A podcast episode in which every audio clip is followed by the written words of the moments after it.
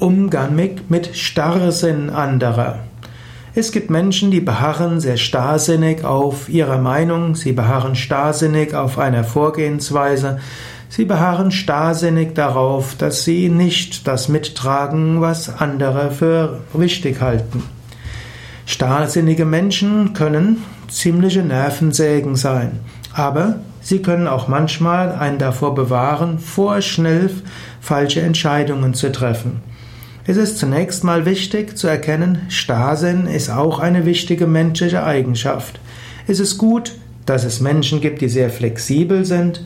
Es ist gut, dass es Menschen gibt, die immer wieder neue Ideen haben und immer wieder Neues anregen.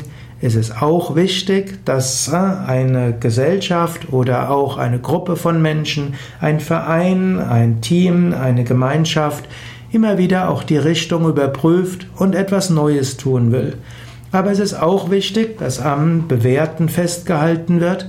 Es ist auch wichtig, dass jemand auf seiner Meinung beharrt. Und so kann man den Starrsinn anderer Menschen auch wertschätzen. Man kann auch sagen, ja, es ist gut, dass es solche Menschen gibt, die an ihrer Vorstellung festhalten. Und eventuell wirst du überlegen müssen, wie du damit umgehst. Es gibt Menschen, die können mit ihrem Starrsinn notwendige Entscheidungen herauszögern, manchmal sogar behindern, manchmal sogar verhindern.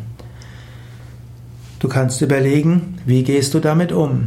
Es gilt zu tun, was man tun kann. Es gilt geschickt umzugehen. Und manchmal muss man einfach respektieren, ja, der Mensch hat Grund für seinen Starrsinn und er wird uns behindern, damit müssen wir leben. Manchmal kann es aber auch helfen, den Menschen zuzuhören. Manchmal sollte man ihn nicht vorschnell als starrsinnig bezeichnen.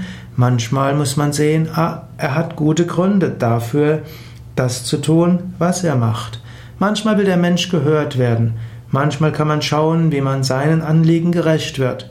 Manchmal muss man einen Kompromiss suchen und manchmal muss man dem Menschen auch etwas geben, damit er von seiner Meinung abrückt.